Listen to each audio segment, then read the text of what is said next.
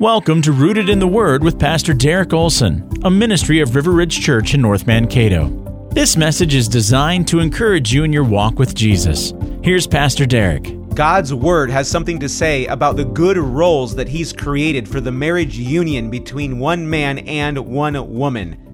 In Ephesians chapter 5, we are reminded that the wife is to lovingly submit to the godly leadership of her husband, and the husband, according to Ephesians chapter 5, 25 through 27, is called to lovingly lead his wife. Listen to what the Word of God says in regard to the role of the husband.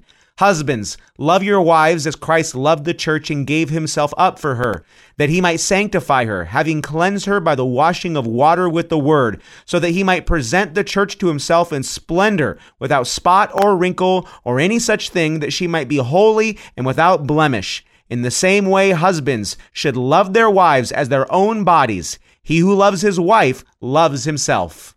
Now, there's certainly a lot that could be said in terms of these verses, but let me begin by saying this. Unfortunately, some men have abused and distorted the roles that God has spelled out in His Word. Some men have sinfully and wrongfully concluded that the wife's submission grants them license, a license to be an angry tyrant who rules by putting his wife under his thumb. And let me be abundantly clear this attitude, this mindset, this way of acting is abusive, wrong, and dumb. God hates it, it's destructive, and it ruins lives.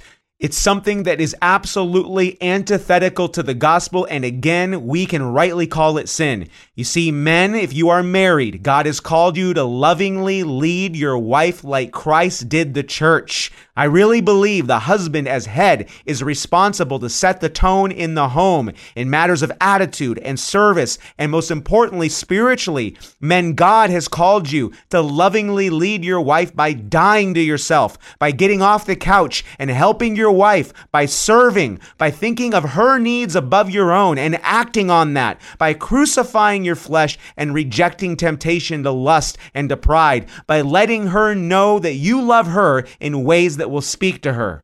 Friends, the role of the husband to lovingly lead his wife is so important because it mirrors what Jesus did for his bride, the church. And friends, this is the gospel that leads to our forgiveness and reconciliation. That Christ died for our sins in accordance with the scriptures, was buried and raised on the third day in accordance with the scriptures. Thank you for listening to Rooted in the Word. May your life be firmly grounded in the goodness of God and the foundation of the truth. Find out more at riverridgecato.org.